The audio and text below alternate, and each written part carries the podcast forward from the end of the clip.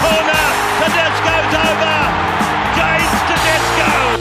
Big Les's League. Hello and welcome back to Big Les's League and all rugby league experience. I'm your host, Big Les. Obviously, Anthony Seibold. He has now been named the Manly Sea Eagles coach. It just got confirmed this afternoon. Massive signing for Manly.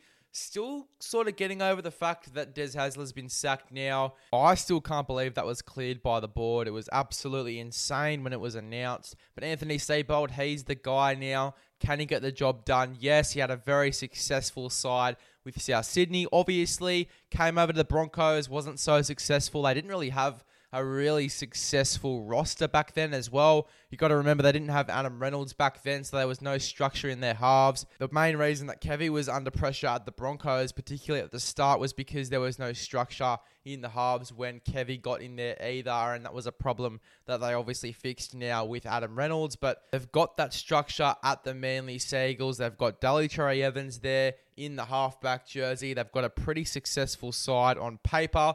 They just need to win games. They need to have confidence and they need to win games. They can do that with Tom Trbojevic as well. It is a star studded side when they're playing well, the Manly Sea Eagles. Jason Saab, Morgan Harper, Brad Parker at times is sensational. Um, they've got plenty of guys in there that are just unbelievable, particularly Tom Trbojevic, Daly Cherry Evans, Jake Trbojevic as well in defence is an absolute beast. So they've got a really, really solid side. They just need to get the confidence together and they need to win games. Can uh, Anthony Seibold be that guy that gets them there?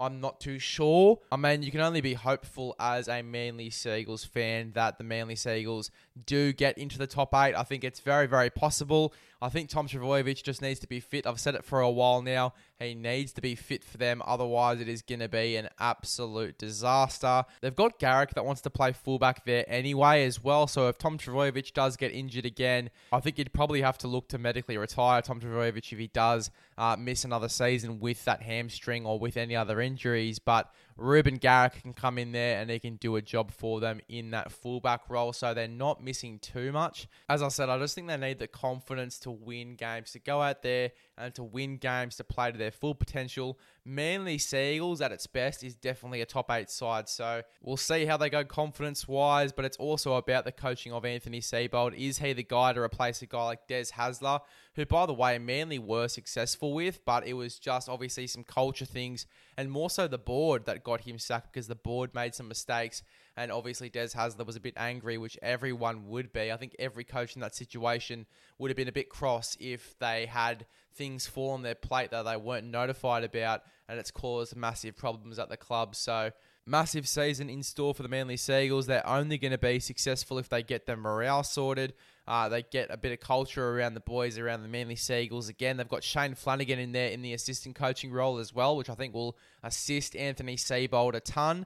Uh, I think Shane Flanagan's the guy to definitely get the culture back around the boys and get a really hard work ethic around the boys as well. But the boys definitely need a strong morale, and Tom Trbojevic needs to be injury free all season long if they get any chance to play finals footy in 2023.